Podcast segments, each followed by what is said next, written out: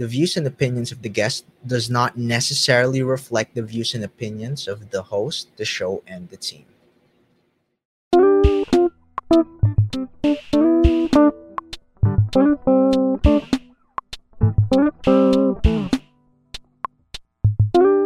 Hey guys, what's up? This is Paolo Gonzalez, and welcome to the first episode of IDK What to Say. This is the podcast where we try to figure things out and learn from the best. Now, this episode is also going to be a collaboration, and I'm so excited because I, I wanted to have the best first guest ever and something that is close to my heart, which is being a dentist, and and I got him, and he is one of the uh, he's uh, prominently every year part of the 32 most influential dentists in the world he always makes the top 10, and he is uh, a father, a grandfather. He also uh, owns one of the biggest networks of dentists online, which is Dental Town. And of course, the longest running, the most popular podcast in the world of dentistry, which is going to simultaneously simultaneously show when we post this. Let's give it up for Dr. Howard Farran. Oh, thanks for the kind words, Doc. How are you doing? I'm doing great, Howard. How are you? I'm doing great, and it's just an honor to be on your show. No, it's an honor for me to have you as my first guest because I really wanted to to bring dentistry into the eyes of the Philippine public, and you are the best first guest. Well, now, uh, thank you so much. No worries. Now, before we start though, I, I was looking into your Instagram profile and there was one thing that made me laugh. So, uh, my parents are from Illinois and there is currently a blizzard. And I saw you post this one. So it's really funny because uh, you are in Arizona and you're the only one not worrying about shoveling or, or like uh, bundling up when you go out. Hey, Oh my gosh. Uh, I, I grew up in the Midwest. I grew up in the middle of the country, Kansas, and I, I moved out here to the desert because every time I watched the weather in the winter, it'd be snowy in Kansas. And then over by Phoenix, the desert, would be this big old happy sunshine. So I thought, I'm moving out there. That's a smart move. But I do have to ask, and giving context to those uh, listening in podcast format, it's a picture of a blizzard from Dairy Queen. Is this your go-to dessert? yes, I love Dairy Queen, and it's owned by um, my gosh, uh, William uh, Warren Buffett, uh, the richest stock investor ever. Who's out of Omaha, where I went to school. So I actually got to meet uh, Warren Buffett in 1980 when he came lectured at Creighton University, and uh, yeah, he owns Dairy Queen. It's a uh, it's a very interesting business that that is so cool. Yeah warren buffett is like one of the most uh I, I, believe he's still part of the wealthiest people in in america if i'm not mistaken. Oh yeah top five definitely and he's the only one who made it in the stock market. Oh man. So, speaking, so the philippines is huge. Is there anything way up in luzon or in any area that gets snow? There is no snow here. Like we're in the middle of the equator so it's uh, sunny all the time and yeah, you, if you're going to your doctor, you just have to make sure you bring your shades, your slippers, and then your uh, coolest clothes because you don't have to worry about bundling up. But it is raining uh, right now. It's like the rainy season already. Oh my gosh, I'll never forget when I was in Brazil. It was raining really hard, and I asked the dentist there. I said, "Gosh, does it does it rain like this very often?" He said, "It's the funniest thing I ever heard in my life." He says, "Well, in the winter, it rains every day." But in the summer it rains all day. that that is really a very ingenious way of uh, explaining things, and yeah, it's true. I I don't know if if you have an idea, but like uh, during the last uh, December, there were uh, typhoons, like pockets of typhoons happening. So it's really crazy when it rains here. But I think uh, I mean compared to I personally like the snow, and the reason is I just visit from time to time. But my parents say if I lived there, I'm probably gonna hate it too. Well, I'll tell you what, the most interesting thing for me the first time I started lecturing around the equator, you know, Hong Kong, Cambodia, um, those areas was the fact that in uh, in Kansas, where I grew up, the satellites were almost aimed at a right angle, trying to catch the satellites going around the equator. And then you go to Hong Kong, and the satellites face straight up and uh, I think you uh, you know you're at the equator. We're just seeing where all those uh, satellite dishes how they're aimed at the sky.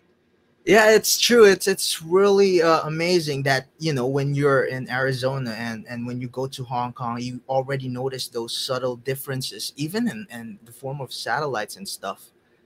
Now, Doctor, um, again, this show is about figuring things out, and right now, you know, we have a lot of uh, dentists or dental students who are going through dentistry. I'd love to ask you, uh, what made you uh, want to go for dentistry? You know, that's a great question. My dad was the love of my life, and I had uh, five sisters. My baby brother wasn't born until I was uh, already out of the house and into college. But um, he delivered bread, and uh, for the first 10 years of my life, and I think he made about $11,000 a year as an employee working for someone else. And he uh, saved up his money and decided he was going to open up his own uh, restaurant. And he went with a franchise because – franchises have a extremely high success rate about you know w- well into the low 90s uh, percent success rate whereas you open up a restaurant and 40 to 60 percent of them are out of business in two to three years and he first started his circle k restaurant and and like you would predict it went out of business in a year so he bought a sonic drive-in franchise and uh, when i was 10 and he went from making 11000 a year to 60000 a year and it just blew my mind and um, I'd go to work with my dad. And by the time he got to his fifth restaurant, we moved out to the richest area in town in Wichita, Kansas, in Hidden Lakes Estates. And my neighbor was a dentist. And I started going to work with uh, Kenny Anderson. And um, oh my God, you know, back then there were no computers, there was no Instagram, no smartphones. Uh, and he had this x ray machine that would look through the tooth and then he'd do a root canal and a crown, and he'd, um, you know, he had a lab man that waxed up the full gold crown, and it was just love at first sight. And that was in um, the uh, sixth grade. No, no, I think that was in the uh, um, seventh grade. And um, I wrote my dental school a letter and asked him, "What can I do to become a dentist?" And um, they, she kept it, and um, I, it was just love at first sight. I, I, I love my dad, but I just didn't want to make hamburgers and hot dogs and onion rings every day the rest of my life. When I saw that first X-ray and going in the dark room and developing it, and uh, of course all of his assistants were gorgeous ladies, and I just thought, oh my god, this is just the coolest thing in the world. and like Dairy Queen, you know, you own your own land and building, and when I, um, you know, my dad was always telling me I should be a, a physician instead. Um, but the physicians, they always had to um, work with big groups and they had to work in hospitals. They they didn't own their own land, building, office. They they were they weren't the top dog of their destiny, and you know they'd have to play golf on the weekends with the head doctor and go to that doctor's events and all this stuff like that. And I really love the independence of being an owner operator owning my own business, the land, the building, the, the master of my own destiny. And um, it was just like um, um, I, I just loved it and uh, never looked back. I mean, that is so true. Like, um, everybody would want to be a doctor, but if you realize that being a dentist it has a lot of perks, meaning that you can own your own land, you can control your own time, and you are right, man. Like the dentists are the most attractive people I have ever seen. Like, I mean, if you want to find a very beautiful woman, you just uh, search for dentists uh, all around the area, and and you're definitely gonna see it because that's what I saw during dental school. And, and, you know, and there's another thing about it. Like, if, if, you look at all the governments around the world, like especially the United States, the, the the whole government was taken over by lawyers. You know, several hundred years ago. It's basically a legal profession, um, and and they're the judge, the jury, and the executioner. I mean, they're lawyers. Um, they have the government. They pass all the rules, pro lawyers, and, and all that kind of stuff like that. The the people that go into medicine and dentistry, they're just a totally different person. I mean, when you go to school eight years to try to get someone suffering out of pain and restore their missing front tooth because it's a cosmetic, I mean, they're just great people. I mean, I've, I've met dentists in 50 countries and they're all the same. They're just really good people. They're concerned about your health. They're very intelligent. They're always in the top 5% of education and 5% of income in about any country you go to. And my kids picked up on this when they were little. They said, you know, whenever we go to one of your uh, friends' house and play with their kids, the dad has a library But yeah, if you're not true. a dentist or a physician, they, they, they don't have any books in their house. And may, maybe they have a magazine or a sports illustrated or something like that but they're just a really neat people. And the other thing that really captured my attention is when you work at sonic and you make hamburgers onions and french fries all the intellectual wondering is about how to increase your business. Whereas when you go into dentistry you know, to make the hamburger, the hot dog, the root canal, the crown, the filling, I, I realized about one year out of school that, you know, you're never ever going to learn all this. You're never going to understand. Oh, there it is. Look at what you got. Yeah. Drive in. That is so cool. Um, but yeah, you can figure out the whole Sonic drive-in business in your career. I mean, if you if you spend a career 30 40 years in the restaurant business you'd really understand it all and you have to realize that in dentistry the day you die you probably did not understand 90% of how that body works and and the you know all the diseases and the bacteria and the fungi and cancer and it, it's just a it's something that you can donate your entire life existence to and still um, leave Earth scratching your head thing. I, I wonder what that's all about. I mean, I, I, I seriously think um, the, the pyramids were 5,000 years ago. Um, Pythagoras um, putting it on paper was 2,500 years ago. And I think the um, I, I think the pyramids, I, I think it'll be 5,000 more years before humans totally understand dentistry from A to Z at the cellular level, the atomic level. I, it, it's a very interesting profession.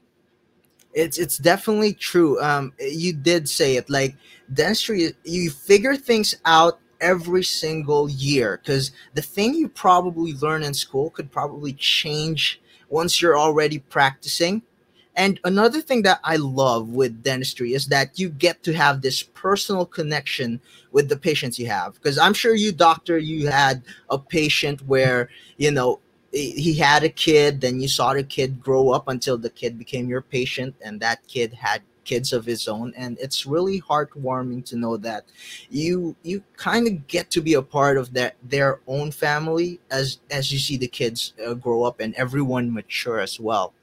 And, and that is also why I resisted um, setting up a, a, chain of dental offices where all the dentists were employees and working for me and all that kind of stuff because I always considered, you know, in um, in Sonic, the product is a hamburger, but in dentistry, the product is the dentist, and it's that dentist patient relationship. And I knew, uh, you know, a chain of dental offices could help you with things like you know, um, location and equipment and lab and supplies and all this kind of stuff. But the whole success of the operation still comes down to the doctor patient relationship. And I just never felt comfortable or saw a way to make that doctor patient relationship a commodity and then trying to get everybody to diagnose the same way and sell dentistry and all that kind of stuff. I, I, I just never saw like that. Um, I, I, I always thought – you know, we're selling the invisible. When I sell you an iPhone or a doctor or a can of Coke, you know exactly what an iPhone is. You know exactly what a can of Coke is. But when I look you in the eyes and say, uh, Paolo, you, you have four cavities. I mean, you, you have to trust me. You, you don't know what four cavities are. You don't know if they're watches, if they, if they should be a filling or a crown or a root canal. And that doctor patient trust relationship is very sacred, and I, I think it's a very sovereign profession. I, I don't see dentistry as a commodity where it's owned by Wall Street and all the dentists go to school eight years, they all become employees and they start marching like robots uh, to whatever the the leader says. I, I just I just don't see it that way. I, I may be old school, um, but I, I I never saw it that way. Yeah, I, I totally agree in this, and that is true. You know, especially with you, Doctor Howard. You know, you ha- you are one of the most uh, popular dentists in in all of social media, and if you release a chain of dental clinics with your name on it, you know, business is going to be good. But at the end of the day, you would think, you know, would would the quality be the same in terms of like how the dentist working there would connect with the patients the same way you do? And i see how uh, perfectionist you are when it comes to that because at the end of the day it's always a personal relationship because everybody is so focused on being the best dentist when in fact you just need to be the best dentist for the patient you are talking to at the moment and even the lawyers agree that um you know they you know uh, in all crimes i'm innocent till proven guilty. But in healthcare the asymmetry of the relationship is so great. All the courts over a century ago in the united states said that you are acting the asymmetry of the information is so great that you the dentist are acting as an agent of, for this patient and you will be presumed guilty on your treatment plan till proven innocent, your work, your diagnosis, your x-ray. So so even the courts have figured out that, you know, when someone comes in and I say you have four cavities and you say okay and you trust me and I start doing four fillings and you didn't have any cavities, I mean, I mean you're you're an agent working on behalf of that patient and I just um get really um, you know, when you know I turned 59 this year, so my four boys are now independent and they've created six independent, uh, six dependent uh, grandchildren. And um, I start looking at, you know, when my when I pass on and my grandchildren go to the dentist someday, I, um, I, I if it's owned by Wall Street or if it's owned by an insurance company and they're dictating what's how my grandchildren are going to be treated, then where is my grandchild going to go when they need a dentist?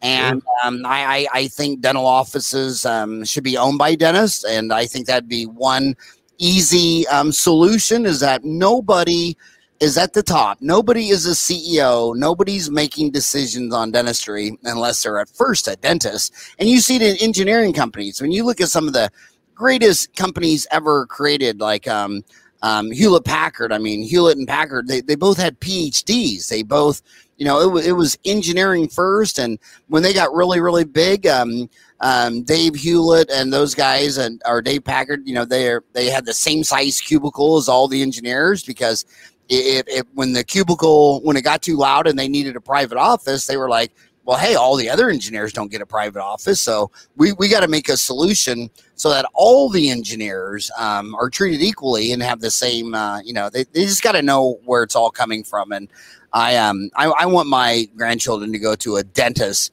that has their um, their interest is top priority. Their their safety, their health is their top concern. Not how much net income are they going to spin off on their stock to Wall Street or uh, what their sales goals are, things like that. You know, it's um it's uh it's it's a tricky situation. Kind, kind of like religion when you you notice when religion um when an individual church gets too big and they're on tv people are wondering you know like televangelism you know is this a religion or is this a business? And and you start getting into murky water and i think dentistry has a lot of qualities of religion um, and, um, and and a lot of qualities of business and, and it makes sense to do um, you should apply everything we've learned in 200 years of economics since Adam Smith wrote The Wealth of Nations, you should take 200 years of science and apply it to the science of your business, like a Dairy Queen or a Sonic. Um, but it's still um, a sacred, sovereign profession at the end of the day.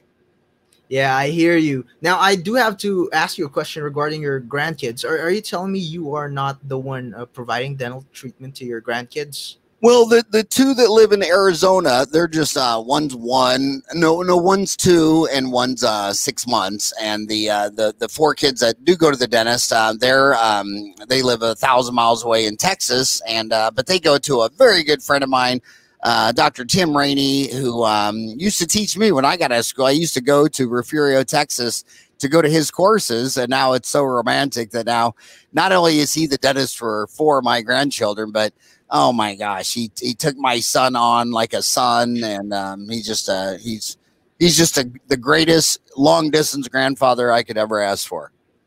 Yeah, definitely, and that's also another thing about dentistry that I enjoy. You know, the, the your classmates or your colleagues or your teachers, you form this bond wherein it's so tight knit because of what you experienced during dental school that you already trust your family to them and you know that they're going to take care of them the same way uh, you took care of each other when if you were classmates or if you were a teacher student in, in terms of uh, the relationship you know?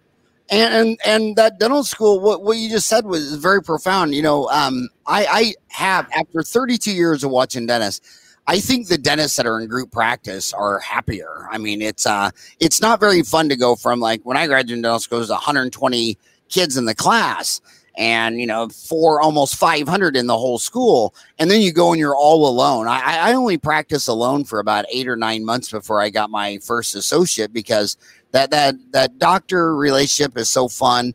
And and also there's a lot of weird things like you could you could be looking for an MB2 for 30 minutes and finally just throw in the towel and give up and then go back and tell your your buddy and then he's got fresh eyes so he hasn't looked at it at all and he just goes down looks at it takes the six file and drops it right in the MB2 exactly the same exactly. thing, a tooth out, you know, you got this root tip and you can't get it. And I just love group practice, an extra set of eyes and hands. Um, and, and then for second opinions, when I would, um, what, what I would always do is second opinions. Now you're a registered nurse. I mean, that that's amazing. And that that's a four year degree, just like a dental hygienist. I used to, you know, it's all about trust, selling the invisible. So I always had the hygienist when they took x-rays to diagnose them as they're taking them educate to the patient get extra set eyes and hands and then when i would come in the room of course i would do my exam and if she said there was a cavity on number three and i didn't see it and then she tells me the difference I would always back up and I would um, call for another hygienist or another dentist. And, and when they walked in the room, we would not tell them what we found. We said, okay, we got a tie here. Do you see anything on number three? and they would look at the x-rays and they'd say yeah there's a cavity right there so the patient was involved in the process and and um, you know you get a second opinion right there or a third opinion right there on the spot i th- thought it was very uh, um, interesting yeah, definitely. Especially if, if the group practice or people you worked with uh, during college, you kind of already know your strengths and weaknesses, and it's really fun. I'm currently doing a private practice in my clinic right now, but when before the pandemic hit, I was doing group practice in in other dental clinics. I was switching back and forth, and it's really nice if you get a second set of eyes to see things because uh, eye fatigue is real. Like if you have continuous patients, sometimes you get to miss some stuff that you already see, and, and a set of fresh eyes is definitely helpful. Absolutely. Now, I do have to ask you, Doctor. Um, again, this is about. Uh, I'd love to hear your thoughts about dental school. Uh, could you share with us, uh, like your initial experience going into it? was it everything you dreamed of or or like did you realize that hey there's something different on how i pictured it in my mind um you know i i i went to you know when i was um, on my journey I, I developed a close friendship with all the dentists on the west side of wichita. I was always going in and out of their offices. Um, when i went to dental school and when you lecture dental schools around the world at least a quarter of the class um, has a, um, a, a parent an uncle a cousin someone in the family is a dentist. It seems to be a very family oriented business and um, so I, I, I, really felt I knew it well. Um, the things I didn't see coming were all the changes. Like, um, you know, when I got out of dental school, I didn't own a computer. And then the practice management system all went from paper charge to digital. Um, my gosh, uh, the x ray machine. I thought the greatest advancement of the uh, Pano machine was when they changed the software so that the Pano would have an R on one side and an L on the other. I thought that was just like yeah. the thing that ever happened in radiography. Uh, but then they came out with a CBCT. Um, the technology, um, lasers. Now, lasers. I wrote a very controversial article that uh, laser stands for. Uh, does it stand for light amplification, stimulation, emission of radiation, or losing all savings equal reality? I've always felt lasers. Um, you know, the first ten years it was a fifty thousand dollar machine looking for a job that really um, didn't uh, cash flow. Uh, but then the lasers fell down in price to like you know you can get a great uh, soft tissue laser for twenty five hundred dollars. So the technology keeps changing, the materials keep changing. You know, um, when I was in school, it was still a full gold crown and an amalgam and then the market switched to where they um, they wanted tooth colored fillings. I never understood that because women decorate their whole body with silver and gold and wedding rings and earrings and nose rings and bracelets, but they decided they um, they didn't want any of that in their their mouth. Uh, where where I lived in the United States, I know it's different around the world. Um, Africa, they they love gold fillings and gold in their teeth. And in Africa, I, I watched a girl come in and get a um, a gold filling on her tooth. There wasn't even a fill, wasn't even a cavity there. She just wanted it there for looks. But in my market, um, they um, you know they they didn't want to do that. So um, but that a whole cosmetic revolution came from the adhesive technology revolution. You know bob ibsen wrote a book uh, adhesive dentistry and then started a company in uh, santa maria california called Den-Mat for dental materials. And it was that adhesion that kicked off this whole cosmetic revolution.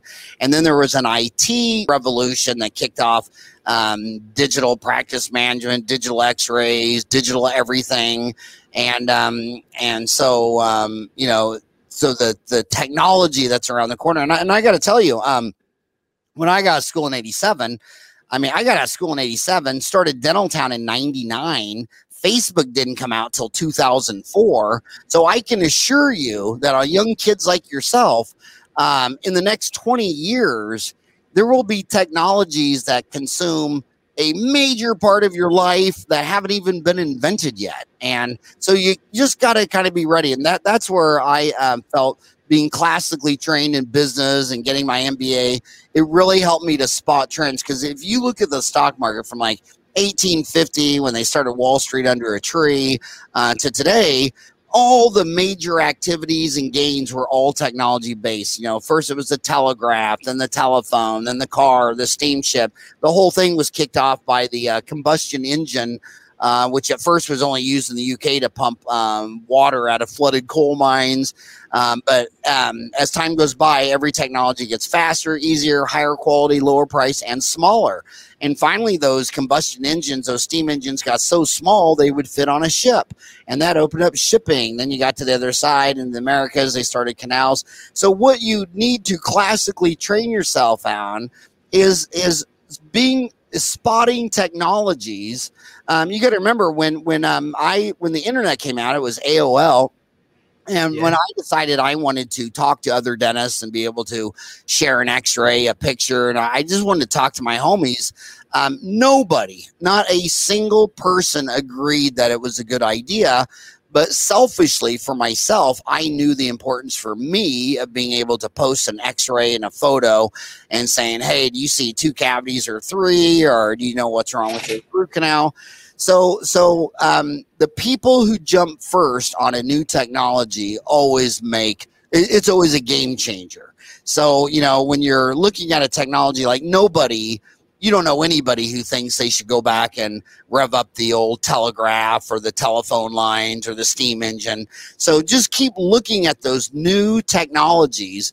And when you see a new technology and you can see how it would change your life, regardless if no one else gets it or sees it or understands it or anything like that that that's where you got you got to move uh, just uh, jump on what's new. Jump jump on the automobile the minute you see henry ford roll out that model t you know the horse and buggy is going to contract and that automobile is going to expand. And right now um, when i got out of school um, to today i would say my average technique on how I do a root canal filling, crown, whatever, probably only has a half life of five years. And uh, like, look at Endo now. Now there's uh, all kinds of technologies where once you've uh, found all the canals and worked it up to a 20, you can hook it up to a device that will clean out those canals. Yeah, yeah. And of course, the first one's going to be like you know eighty thousand dollars and be real expensive, but give it a little time and it becomes faster, higher quality, easier, but lower cost and smaller. Um, my gosh, the first intraoral camera I had was about the size of a refrigerator. It's called a Fuji Cam, and oh, it was yeah. five hundred dollars sold by Patterson, and now you can get a you know an intraoral camera for twenty five hundred. Um, but um, just just just keep an eye on technology because that's what at the end of the day increases our productivity and makes us be able to um, provide more dentistry for a lower price to more people. And I always thought the mission of the, the dentist was keep one eye on the patient and one eye on costs, and then use your brain to drive down costs until everybody in the Philippines has the freedom to afford uh, to keep their teeth. And by the way, I want to ask you that: Are, are there actually? I mean, the the Philippines is um, one of the largest archipelagos in the world. I mean, seventy six hundred and forty one islands do all of those islands have people at a dentist or is it just the 80 20 rule or i mean uh as uh, with regards to the Philippines, you know, there are a lot of mountains here. So it's really given that it's mostly people in the city or in like the areas where, you know, there are uh, like there are buildings and stuff where dentist is very accessible. I know places and and from time to time uh you know we go do this community outreach program and we go to places where you know dental treatment is not accessible and we give them the dental service that we can based on what we could carry. Because there is literally uh, sometimes we have to like put on our backpacks the the dental materials that we have to use. Like we can't use an ultrasonic when cleaning. We have to go old school with that and sometimes the people from that area you know they're uh based on their culture they have already uh like acclimated themselves to what they used to know. Like sometimes they they would rather brush their teeth with uh twigs instead of uh, toothbrushes because that's how they were raised and that's uh that those are the stuff that they knew from their ancestors and sometimes you know they they don't believe in toothbrushes i remember i i went into uh i think it's zambales and it's um it's a tribe of people where I brought I'm like the only dentist there. I brought some dental uh, toothpaste and some toothbrush, but then one of the chieftain was talking to me and saying, "I mean, why should I use that if uh, I'm just using this twig, which is cheaper it's not made of plastic. And I just need to bite on this leaf to alleviate pain. And and I had to explain that, you know, in the long run, the technology that we have right now, even in a simple toothbrush, is far better than what they are using. And uh, you know, they it's something that you have to explain in a way that you also don't disrespect their culture because at the end of the day i mean I I was the visitor visiting and I just wanted to teach them of what I know, but you still have to find that like that compromise between you and them. Well put. Yeah, and yeah, I would go back to what you say. You know, one thing about dentistry is that you know new uh, new information and new technology comes from time to time, and as a dentist, you have to um, be very vigilant in order to know that if this trend is legit or is it it's going to blow up. And at the same time you have to make sure that uh, the price range would be affordable to your patients because like you said um, when braces was a thing uh, was new in the philippines it's very expensive. But right now um, braces like if people would install braces here it's just it they had to we had to go low into $70 just to install a brace because of all the fashion braces that are coming out. And i i do remember you posted one on linkedin where you said that uh, fashion braces are also happening in, in atlanta. Right. Um you know that is you know dentistry is you know it's a two century old profession starting with you know pierre fauchard in paris france um, a barber surgeon that said, let's make this a, uh, a, a, specialty of medicine. A lot of people think orthodontics is a specialty. Um, dentistry is a specialty of medicine, and orthodontics is a subspecialty of dentistry. And it's a very old, mature profession and that pretty much goes up just maybe a percent or two um, higher growth than the uh, GDP growth of a country, except for two areas, and that is clear aligners like Invisalign started that revolution and uh, implants. And I do think that um, the dentists, the young dentists of today, who are going to be practicing for two or three decades, are going to find that um, the highest return on investment of their time and money in their practice will be in clear aligners or implants. So you're either going to be a blood and guts guy, and I can usually tell after I see your first root canal the uh, blood and guts dentists, you know, they like to, uh, they're apical barbarians. They like to get all the way to the apex. They want to puff a sealer out the apex, and they love extractions and blood and implants. Uh, but the pulp lovers, the ones that can do a whole root canal without violating the last half millimeter of the canal, um, they like bleaching, bond, bonding, um, all that kind of stuff. Um, my gosh, I, I like I say I've, I've lectured in 50 countries. And uh, I'm, I'm telling you that um, Invisalign, it, the, anywhere you go, any country you go, the minute they find out you're a dentist, the first question they're going to ask you about is Invisalign because the only goal of a species, I mean, your only job was to reproduce an offspring. I mean, humans have been living for 200,000 years, and all the people that lived before us are the only reason we're alive today. That's why I, I don't really think it's a great idea to go to graveyards and cemeteries and yell at all the dead people for everything they did wrong when when we're all sitting here alive. I mean, okay, they weren't perfect, either are you. Um, but um, my gosh, um, um braces make you look pretty as a peacock. And the, their whole goal is to look pretty enough to attract a mate, to mix some gametes with, and make a baby, to reproduce and replace themselves. So I think, and, and it's also that is the major driver of implants. When you really look closely at implants, um, it's not replacing form or function so they can eat and chew and eat their food better. It's because they got a missing bicuspid and there's a blank space there, and that that doesn't make them look as pretty as a peacock. So, um, and you can also tell the income of a country because when you go to more poor countries, the men they don't even try. I mean, they're barefoot, yeah. missing half their teeth, but you can see their wife in a um, in a more um, poor country, and she has got all crowns. Uh, you know, their upper canine to canine, lower canine to canine. From the front on, she's got these beautiful white porcelain teeth. And again, she has no back teeth. She doesn't have partials. She doesn't need them. So dentistry is very, very psychological. You know, you could have a bad kidney, a bad liver, and nobody knows it, but you're missing your front tooth. Um, everybody sees it. So the, the cosmetic part of dentistry medicine because everything we do is so visible. But I think a lot of dentists get obsessed with uh, form and function and occlusion and all this kind of thing like that. They don't realize that's not the drivers of why they're giving you money because like, like out here in Arizona, I, I, I can't tell you how many patients I have that have no teeth, don't wear their dentures, and are 50 pounds overweight. So they, they don't have a problem eating and chewing food. Uh, they're just doing it um, for self esteem and to look as pretty as a pe- peacock. Yeah, definitely. You know, uh, like I said, it's it's really a case to case basis, and and mostly it's what uh, people are more focused on what is visible, on what other people would would see to them. Um, with regards to new technology, that's one thing that I would want to commend you on when it comes to Dental Town.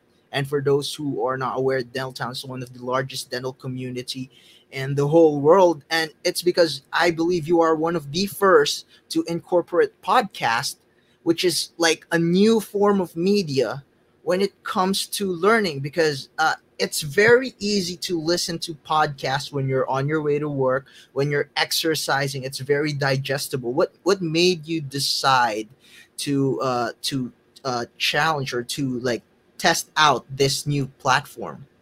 Um, you know, I've always tried to make a platform for leveling uh, the masses. You know, when I when I grew up, there was only three news stations. You know, ABC, CBS, NBC, and um, the the common man didn't have a news platform to share their own view.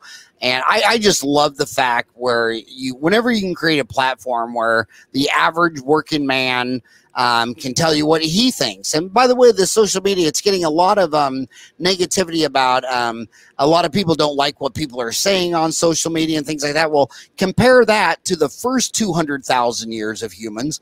We don't know one of their names. They don't know one thing they thought. We don't know. We, we don't. We don't even know their name.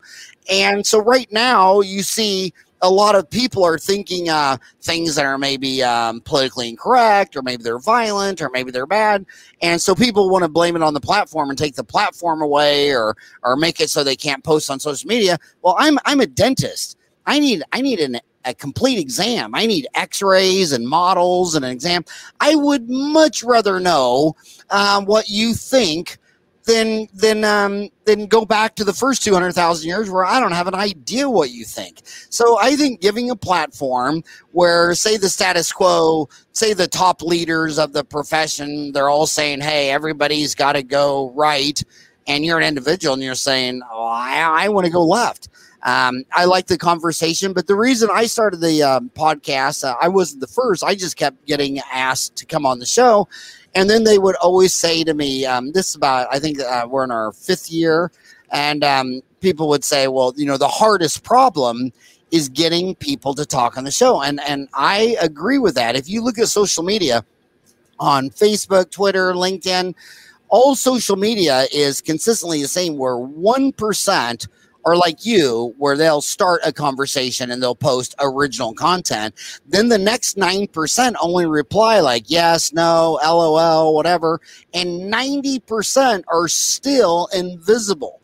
So I just think this is one more format where um, I can get you know a teacher to come on the show that they're, they're not on Facebook, they don't post, they're not on social media, uh, but I've met them, I I know them, I we have a common friend, and I say, okay, you're not that type of social media person. You don't wake up every day and check your social media, but you'll come on the show and talk for an hour, and and I always um do, uh, like a longer format because.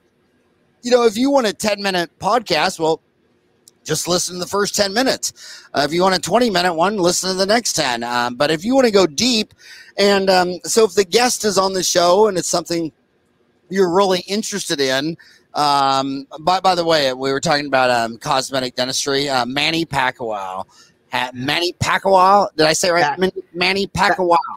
Pacquiao. Manny Pacquiao. Pacquiao. Yep. Manny Pacquiao. Uh, I'll just call him Pac Man since I'm uh, sure uh, not very good at um, uh, language. Um, my God, he's got gorgeous teeth. What a perfect set of teeth that man has. Um, he he could he could probably be the president just with that smile alone.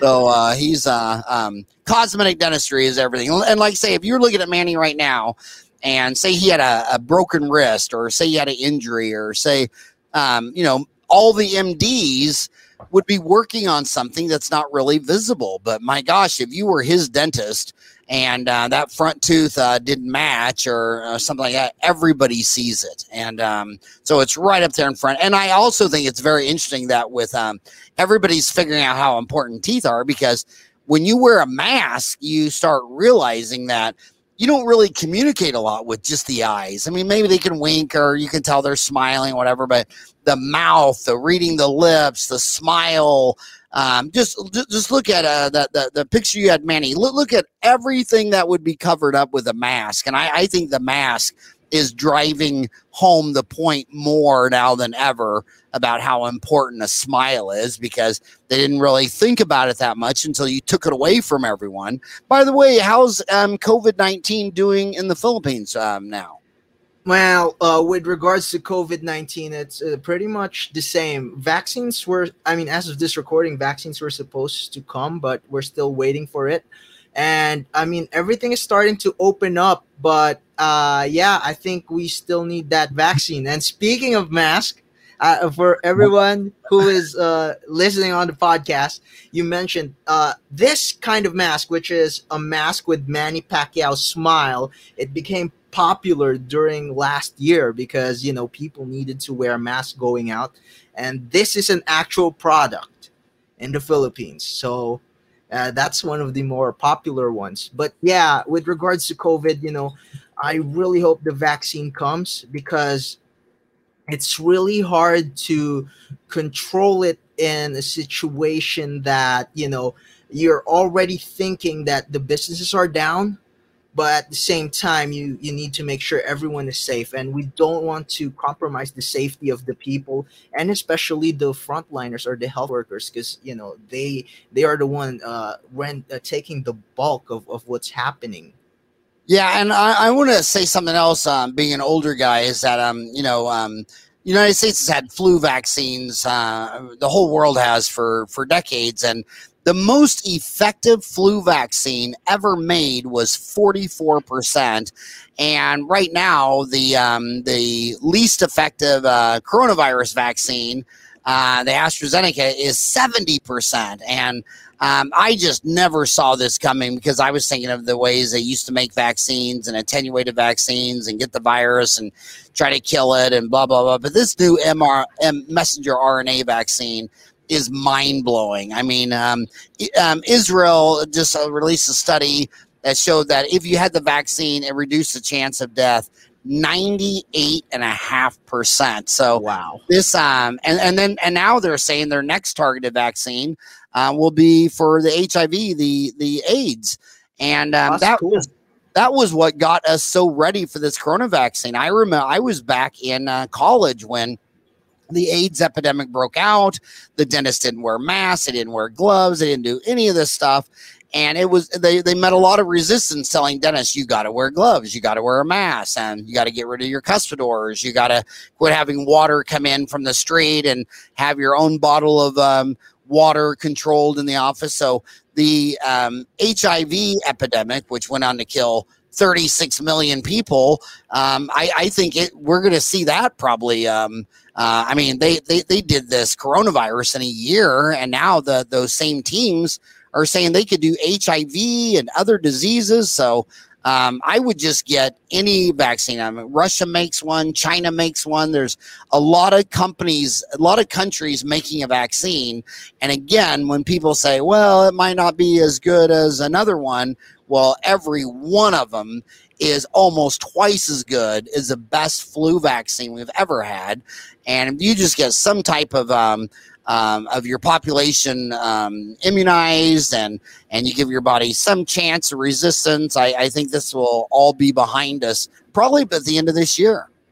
Yeah, hopefully. And that's the thing that I, I want people to know about these vaccines because I don't know if it's uh, rampant in your area, but in my area, some of my uh, people, uh, some of my countrymen here, they're on the fence and taking it because, uh, again, it's it's something new, and there are a lot of reports that says there are harmful effects when they don't focus on the the actual studies and I just feel that once someone starts having the vaccine and, and everyone, it's it's gonna create you know p it's gonna give confidence for everyone to start going for it. Um, have you uh, already signed up for a vaccine in, in your area? Yeah, I, I got um I've had both doses 21 days apart. Um I think um um I think it was uh, I got it in January the first shot and February the other. But you know that applies to dentistry too because humans are are you're either going to spend your life being data driven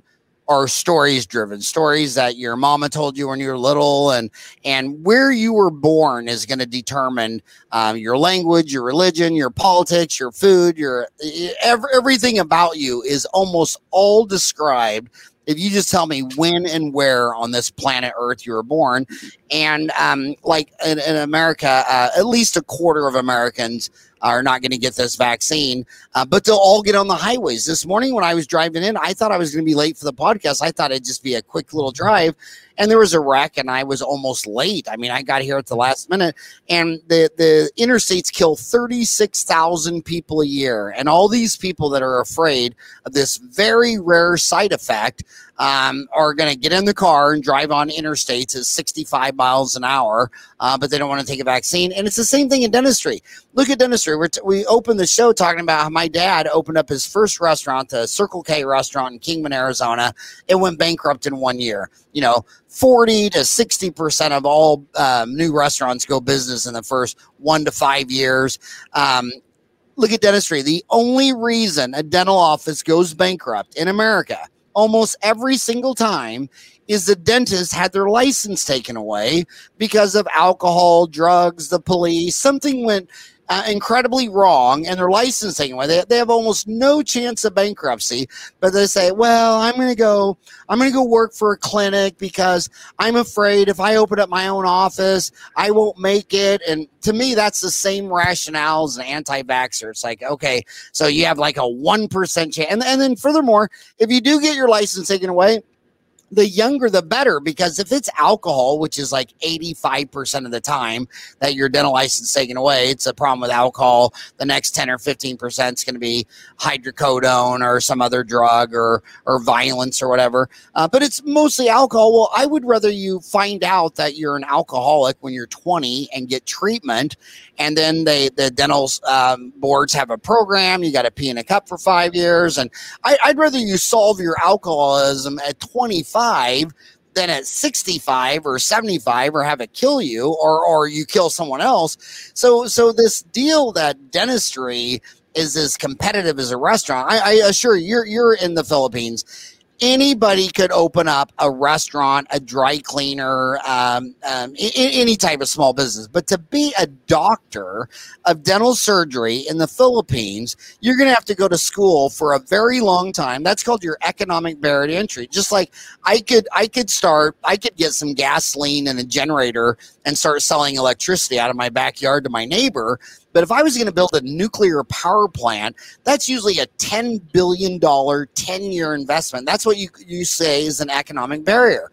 Well, dentistry has an economic barrier to entry of, of several years of, of college and dental school and, and it, it, it, the economic barrier to entry is so high that the only person that's going to take your license away is yourself and a can of cerveza and um, just um, so um, again, I, I, see it as a vaccine risk. I don't think humans analyze risk uh, very well every day. I'll give you one more example. In the United States, when a thousand people were dying per day, uh, most Americans, I'd say uh, well over half, I, would say 55, 60%, uh, we're not taking it serious, including almost everyone in my family. I mean, my four boys, my my 82 year old mother.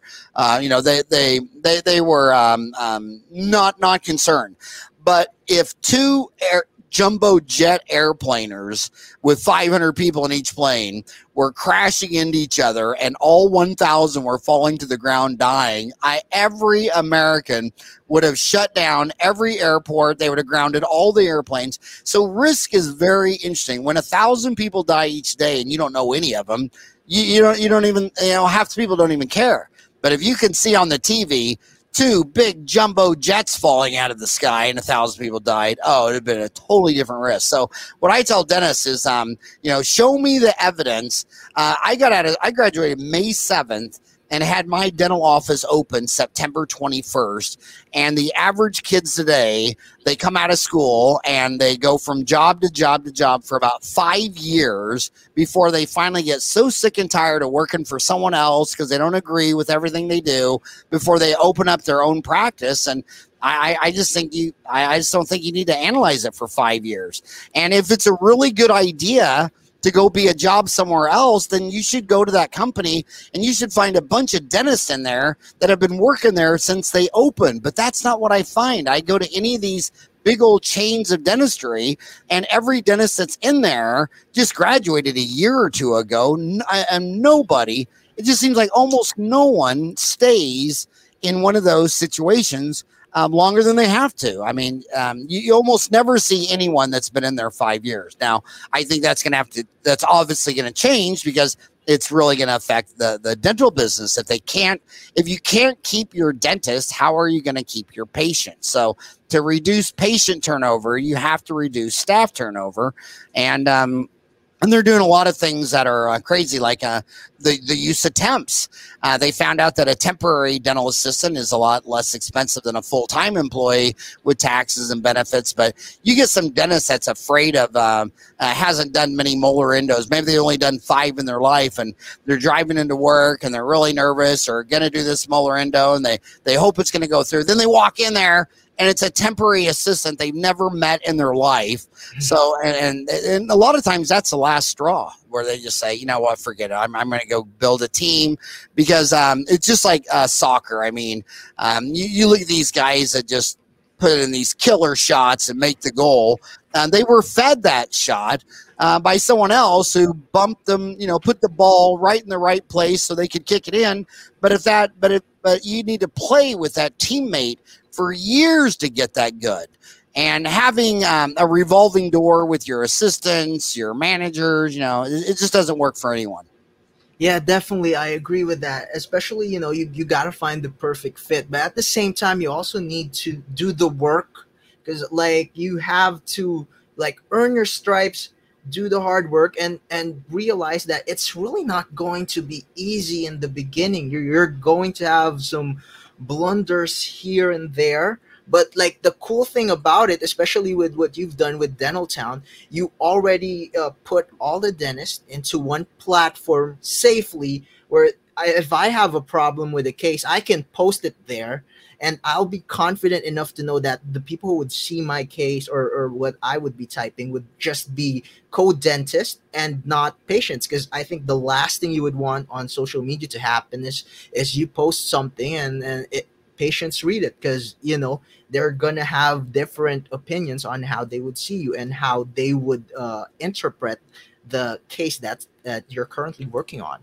and that is uh, so well um, that, that is a great observation the one thing about you know on all the other social media platforms um, patients can see all this stuff um, but it's also set up LIFO, last in, first out. It's just a what we did. What I I use the message board format because that's what NASA uses. That's what the um, all the all the high tech places that I've ever been in my life, they use a message board format because every post is archived. So let's say you broke a file off in MB2. Well, I can't go to your Facebook page and just keep scrolling exactly. back until I find a broken MB2 case. But if I went into Dental Town, in fact, I'll do it right now, and I just go to the uh, message board and I just type in a MB2, uh, MB2. Um, it's gonna it's gonna pull up. Um, it's just pulled up 1196 MB2 cases, and you can sort them by first, last, whatever. But what happens is they're all cases. So it, it kind of determines an FAQ. And sometimes nobody's added to this case and it takes maybe years before someone can come along and say well what about this? Or what about that? And um, so it's really um, the, the fact that every single post is archived and separated into 50 categories of you know root canals fillings crowns what have you um, it, and the fact that you can only join uh, if you work full time in dentistry, uh, that's about 80% dentist, 10% specialists, and 10% um, uh, support. But it's all archived. Um, and your patients can't go on it. Uh, the media can't go on it. Journalists can't go on it. Um, it it's a private neighborhood. Um, and some people will say um, that, you know, um, I mean, it's just it's just archived. It's just the FAQ. I, I think it's a very interesting way to transfer knowledge um, from the old generation to the new generation. And by the way, that's the only value of knowledge. I mean, they built the pyramids, but they failed to write down how they did it. We still don't know.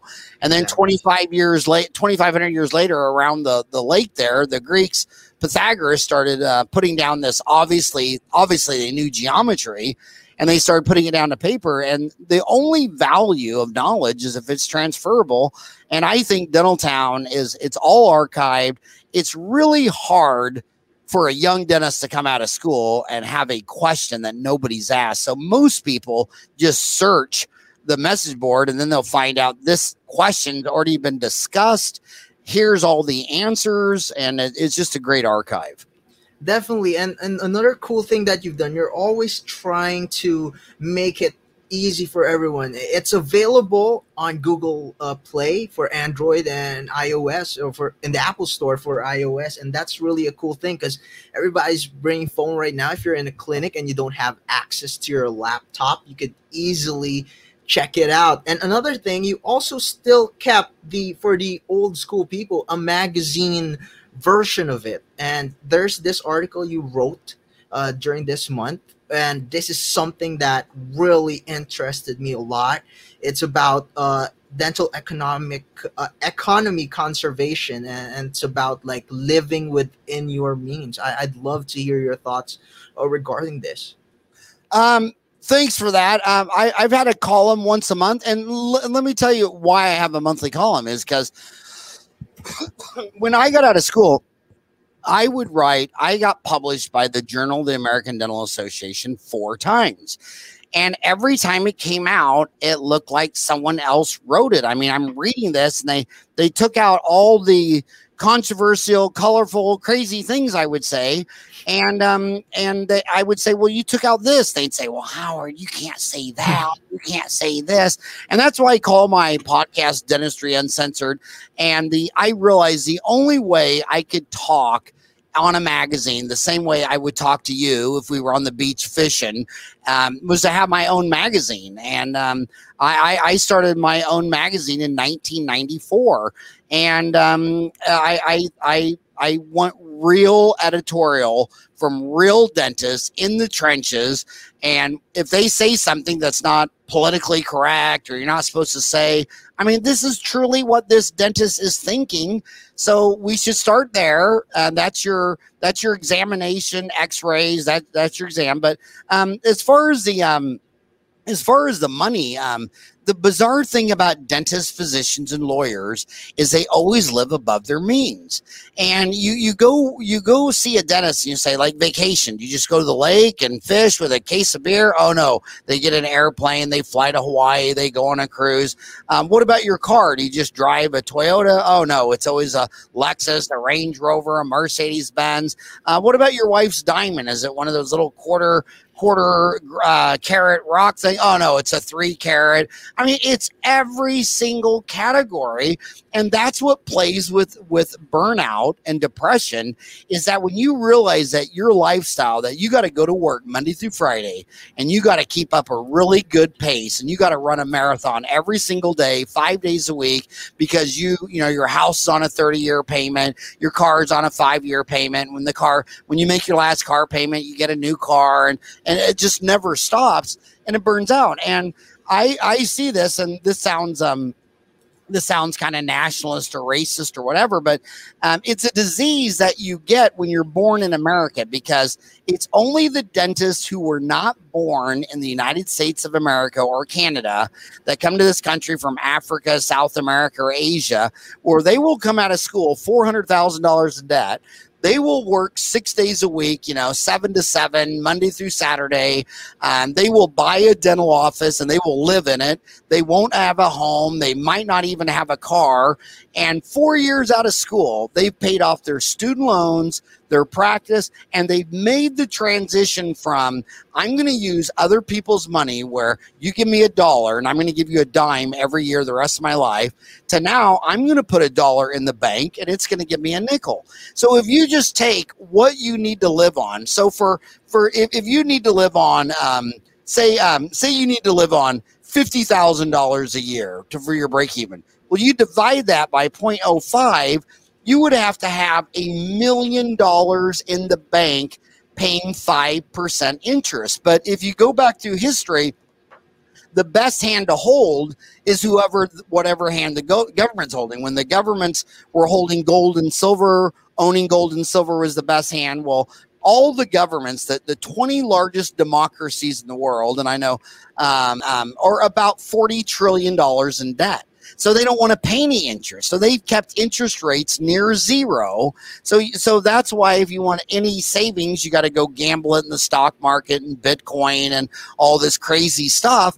And and it all comes down to your own personal addiction to other people's money. And when you're young and you don't have any money, that's the time that's the exact time in your life to just okay you don't have any money you're living off this small amount so let's get completely debt free and then let's have enough savings so that every dollar gives you a nickel. So now you're retired and now your income starts going up but you're always living, you're always earning interest on your own money instead of always paying interest on other people's money. And I'm afraid to say that if you were born in the United States of America and you're a doctor of dental surgery, you're a dentist. I mean, 50 years old, they will upgrade their house to a bigger house on a 30 year loan. I'm like, dude, dude, dude, wait, wait, wait. you're saying you're going to keep working like this till you're 80 years old? And they're like, oh, uh, uh, I mean, they just, they just can't.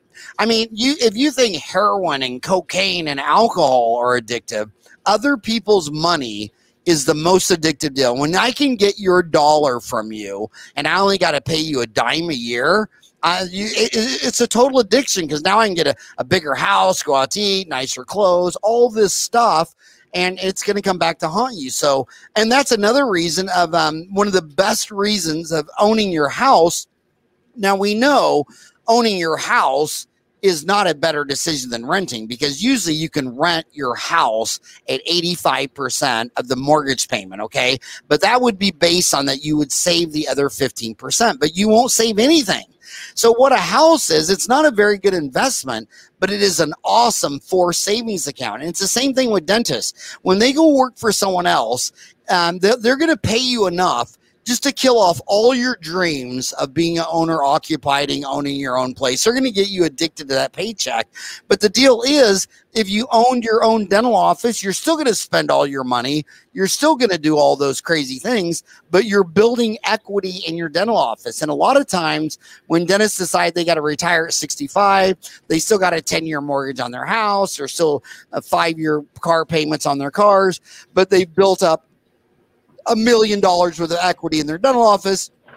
They sell that and they're finally debt free and can live on savings. So the easiest dollar earned is a dollar in expenses saved. The second easiest dollar earned is a dollar in taxes delayed. But the hardest dollar you'll ever earn is doing a root canal on number two that's a retreat with a broken file in it and um, you know just just quit spending so much money. And then there's another problem with with dentists is this. Look at the difference. I mean let, let, let's let, let's make this break it down by sex.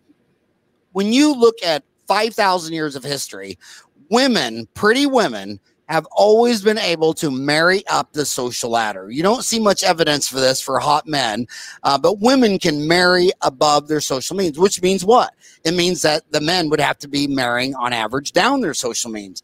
And you look at all the males in dentistry they almost always marry someone who's marrying up. They're marrying a rich doctor. They're never going to work, and they're going to spend five, ten thousand dollars a month on shoes and purses and cars and all this crazy stuff. But look at the women dentist the women dentists they always marry an equivalent they they always marry a male dentist doctor lawyer whatever but every woman dentist i know i would say 90% of them are married to a man that makes the same amount of money as they do and and it's the opposite for the men. So so men marry smart. I tell men that in dental school the single smartest decision you'll ever make in dental school is marrying one of the girls in your class. You already got something in common. You both want to be a dentist.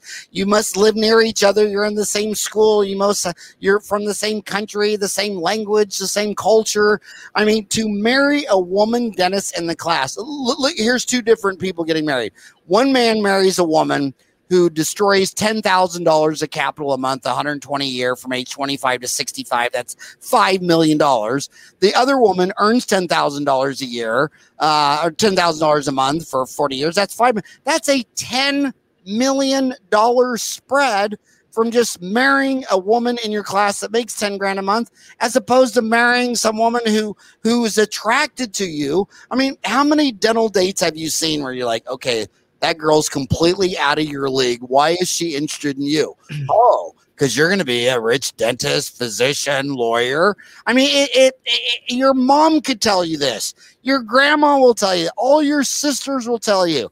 The only person who won't listen is that man who doesn't realize that he's going to pay basically five million dollars uh, for that uh, for whatever whatever he thinks he's looking at. Exactly. Um, but going back again to your editorial and dentistry uncensored, that's the one thing I love about it because the type of conversation or the type you write, the, the way you write your articles is pretty much how we would talk if we were eating lunch or, or hanging out. That's the cool thing about it. But yeah, going to uh, dentistry and, and, and the spending and living above their means, yeah, I think uh, people are so caught up with the American dream and they really want to be what they see on the Instagram, on Instagram models and, and all that stuff that they forget to realize that if you just wake up and you don't have to worry about paying any debt for the month, that's already a good life. And also, I want to follow up with with what you said. The smartest idea, yeah, uh, like if you are in a relationship, if you're dating or you married someone in your class, it's so easy to explain that you know, you may get big money, but the hard work is there and and you would understand each other in that kind of sense that if you did it with someone who isn't in your field, they would pretty much think that you're holding off or or, or you're just trying to avoid uh, uh, buying stuff for her. You know what I mean? And then let me tell you another huge marriage problem in dentistry that needs to be solved because it affects your staff too. And that is when I look at 5,000 years of history, the two main giveaway mis- obvious mistakes that no one can argue with is transparency and checks and balances. Um, when I don't know what you're doing, it's very likely it's not going to be good. Like when I was raising my four boys, if all of a sudden they each had their own room, but if they all ran into one room and shut the door, I knew something was going on and dad should go peek in the door. And usually it's a, you know, they got all the Oreo cookies and they went in there and they're going to eat them all. Um, it's the same thing with your staff. Your, your staff doesn't see the number. So your wife will ask like, well, how much do you get for a crown? And the doctor will say a thousand dollars. Well, you come home and say, well, how many crowns did you today? And you say, I did five. So she's saying, "Wow, he just made five thousand dollars." He doesn't know that. You, you, you yeah, you charge thousand dollars for a crown, but ninety-eight and a half percent of the American dentists have signed up with these insurance PPOs that set their own fee, and maybe they only get six hundred and fifty for the crown. They don't get to see the accounting that maybe the doctor has five hundred dollars of overhead into that crown, and they only netted one hundred and fifty dollars. And dentists are just um, their spouse never really sees the accounting either does the rest staff so being transparent. Then the other thing is checks and balance. In business, we call that con- uh, competition. Absolute power corrupts absolutely. And when you don't allow your teammates to see the data, to see everything you're looking at, and for their voices to be heard to saying, Doctor, I don't really think we need to buy a $135,000 Lanap machine. Uh, I, I, don't think we do enough cases. I don't think it's it's a marketing deal. I, I don't think it's a good enough decision. And by the way, and, and, and these transfer to everything. Like take Bitcoin like like like people say, well, Bitcoin's good. Okay, well, what's what's the first thing about it? Transparency. Do you know who owns Bitcoin? Nah, no, no. Uh, okay, so you're going to put all your money into faith of some person that owns this, and it's probably going to be like North Korea, Russia, China, or a bunch of you know American criminals. I mean, so so you already violated ch- uh, checks and balances, uh, transparency. There's no checks and balances, and, when people talk about Bitcoin, how many digital currencies um, that started are already gone? How many digital currencies are already um, extinct? I'll, I'll, Google it. How many digital currencies? Um, have um, already uh, gone away. Um, my gosh, um, uh, more than a thousand cryptocurrencies have already failed and you have no idea who owns bitcoin and you can't get that through your head and that's the same reason you're having marriage problems because you're not even transparent with your own accounting to your to your spouse or your your team or your office manager um, and checks and balances. That's another good thing about group practice. When I, whenever I find some of the sickest, and I'm, I mean sick as a disease like alcoholism, drug addiction, depression. Whenever I find the sickest dentist in the world, um, the ones that commit suicide.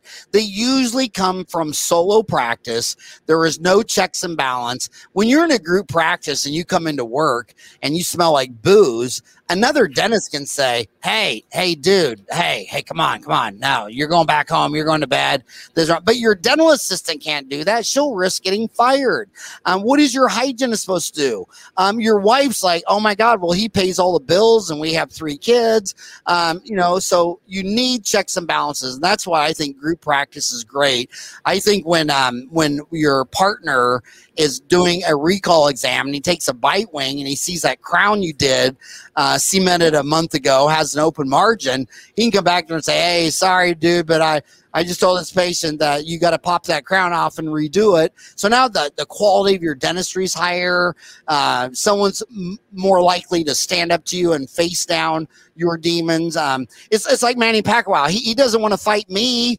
He doesn't want to fight me. He wants a competitive guy. He wants to fight Mike Tyson. He wants to fight. He wants to go after the top dog. And that's what the one thing I've always loved about Manny is he never turned down a fight.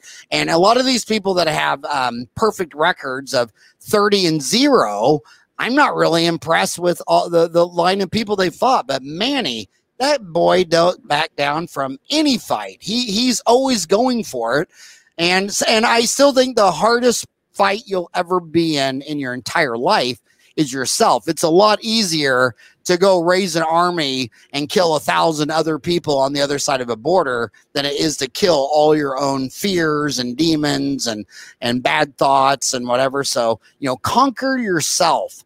Um, don't sit there and if you have low self esteem, don't confiscate, compensate with a big diamond ring and a Mercedes Benz and a big house and fancy jewelry.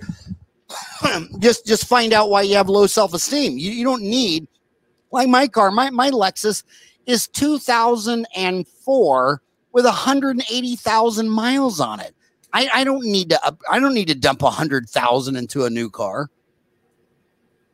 Yeah, definitely and yeah with regards to that that is also one thing if, if we could put like a boxer's record into dentistry a lot of people are so worried about their records that they're so afraid to take on the tough challenges. And again that is where you learn that's where you become better is if you go to the tougher challenge the tougher opponents. That's how you become a better uh, boxer dentist lawyer or, or whatever uh, uh, work you have now, uh, Howard, we are winding down because you've been very, very generous with your time. But um, with regards to that, you know, right now there are a lot of new dentists listening, and probably they they want to open their own dental clinic. What advice you could give to them? In terms of like how they would spend. If they have a fixed budget in this pandemic what should they prioritize? What should they not prioritize? And how should they work on their dental clinic? Opening a business at this kind of uh, situation well, I, I, think it's an excellent situation. Whenever you know you want to buy low and sell high, and when stocks are going really high, like right now, and Bitcoin's going high, everybody's piling into this stuff, and we all know how that story is going to end. Um, you don't buy high and then lose all your money. And right now, because of this pandemic, um, real estate, so many restaurants have gone out of business. Uh, everything's on sale. Um, you're not going to go out of business as a dentist. I mean, Manny Pacquiao could not uh, do what he's doing if he was missing his two front teeth. Um, dentistry has, has, been here for 200 years. It's getting stronger every day. Invisalign. I would I would try to go to become an owner operator. You got to be in control of your own destiny. And right now, when uh, COVID 19 and that restaurant just went out of business because of social distancing, and you can apply the, the uh, lessons of retail, like getting in a visible location.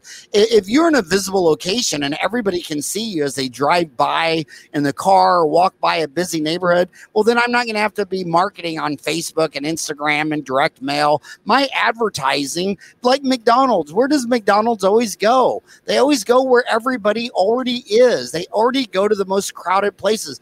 When you're looking for a McDonald's, you don't have to go to Instagram and see where McDonald's, Ronald McDonald's last post was and see if he's near you.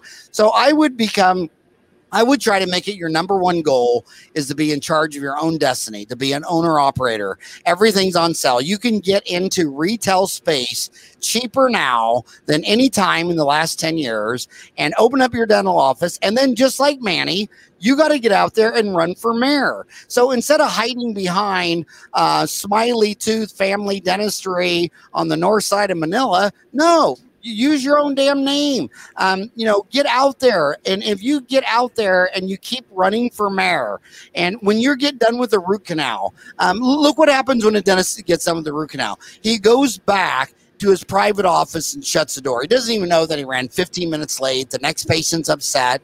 When Manny I don't care if he wins or loses after the fight, after the root canal, he shows right up to the announcer. He's ready for a post interview. He'll probably be interviewed around the clock for the next two days.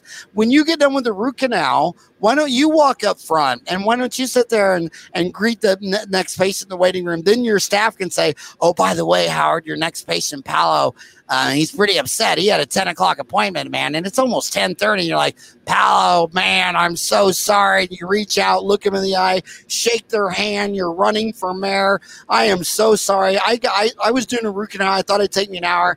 That thing was so infected and it was hard to get numb, and I didn't want to hurt him. And I, I kept giving him more anesthetic and letting it soak in. But just keep running for mayor of your own dental town your own dental office. Be an owner operated. Be in charge of your own destiny. Don't live your whole life taking orders um, when you could um, spend your whole life giving orders.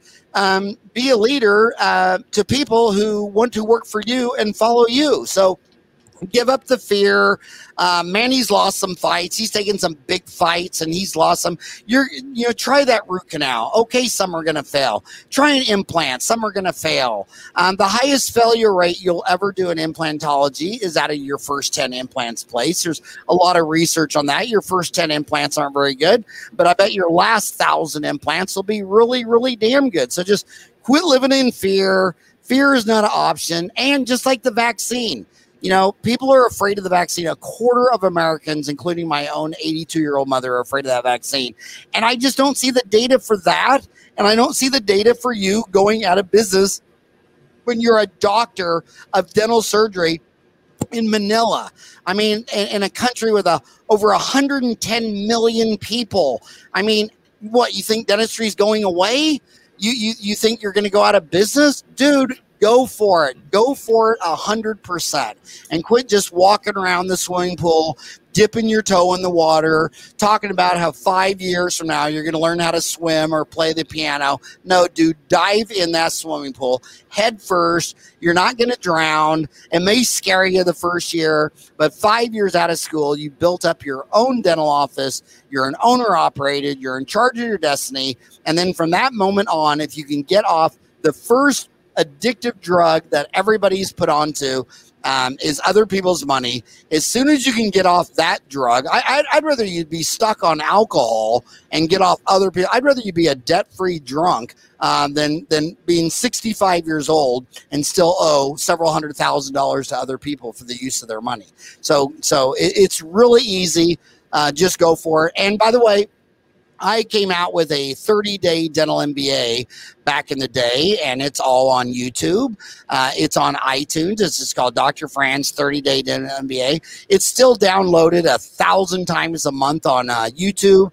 Uh, but when I went to MBA school, I took I bought my first laptop. I took notes. It took me about 30 hours to read those notes back, so I made it 31 hour deals. Dr. Farran's 30 Day Dental MBA. It's for free on YouTube. It's for free on iTunes, but dude, you don't have to reinvent the wheel. It's not competitive. It's not like trying to be the heavyweight champion of the world. That is competitive. But trying to have a successful dental office that you own in Manila, that's extremely doable. there it is. Oh, there, there you are. It's like you didn't age a bit, Dr. Farran. Oh yeah. my God, you're too kind. Wow, that's so nice. And and yeah, I, I just oh, want to. Uh, there's my baby. Oh. And Zach just, uh, oh my God, he was born in, uh, uh, he, he just made up his first child, little Evelyn.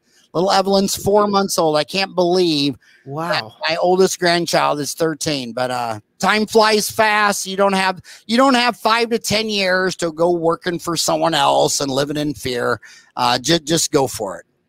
Exactly, and, and clearly you can see that you are enjoying the moment uh, as it happens, being with your family.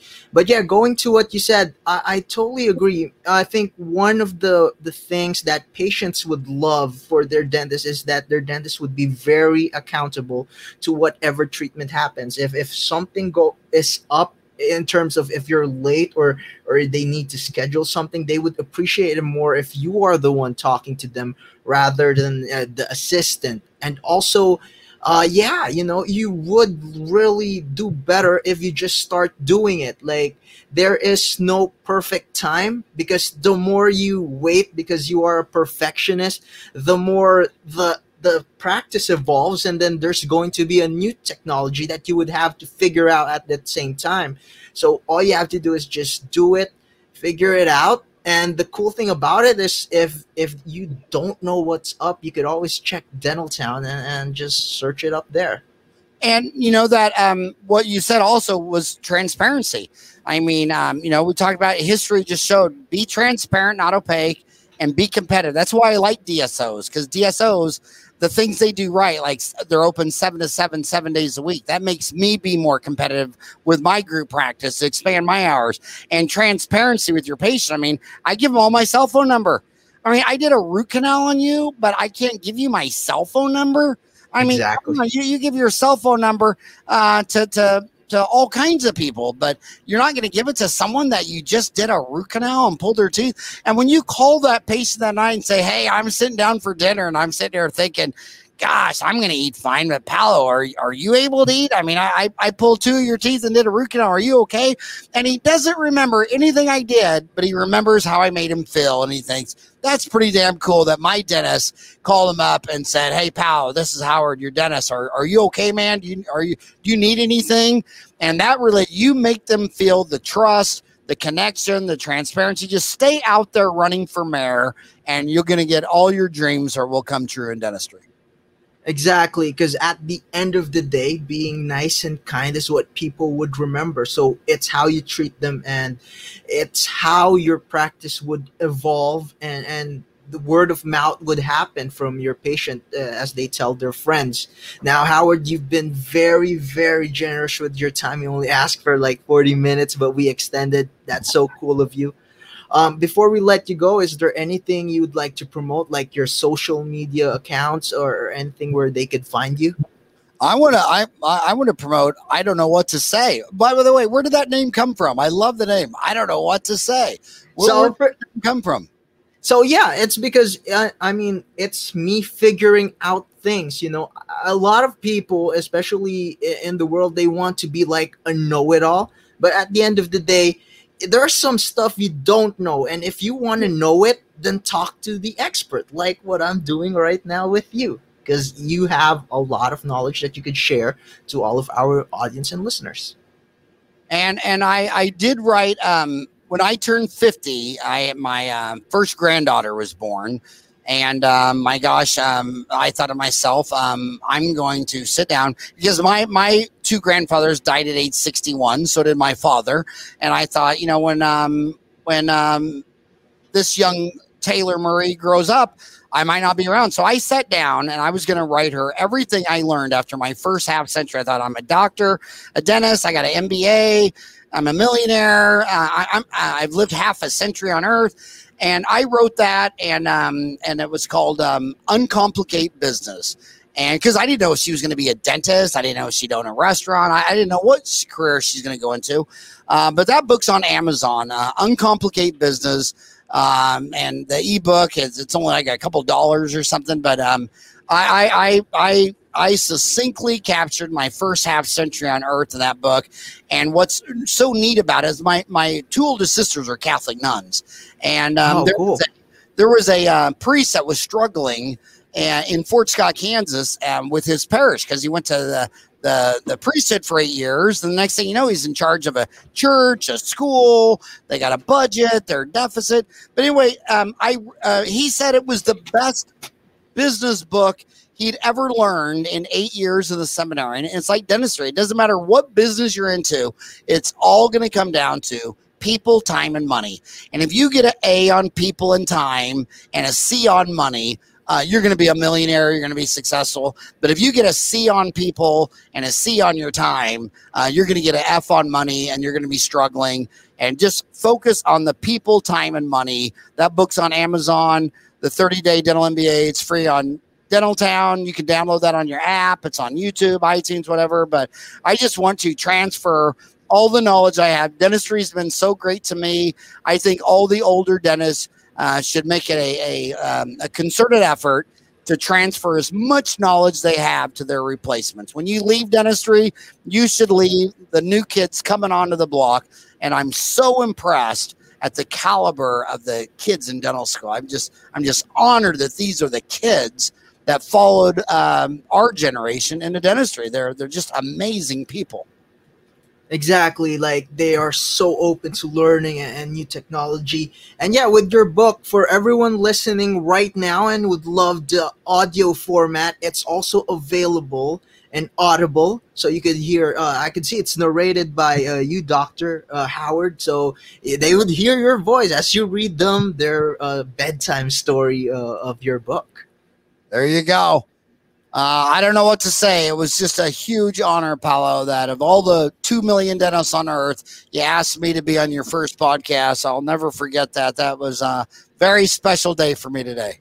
Hey, it's it's a more special day for me. I've always wanted to talk to you and I always wanted to find a way to talk to you and that I could share with my friends and I thought about this. So, please for everyone who wants more of Dr. Howard Farran, listen to Dentistry Uncensored. And thank you so much for your time. I'm Paolo Gonzalez, and this is IDK What to Say.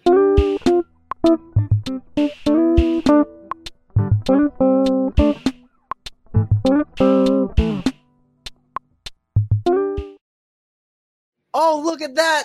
You watch until the end of the show. Like, don't forget to subscribe to all our social media accounts. Also don't forget to share it with your friends and like comment down below if you have thoughts regarding it. I'd love to read it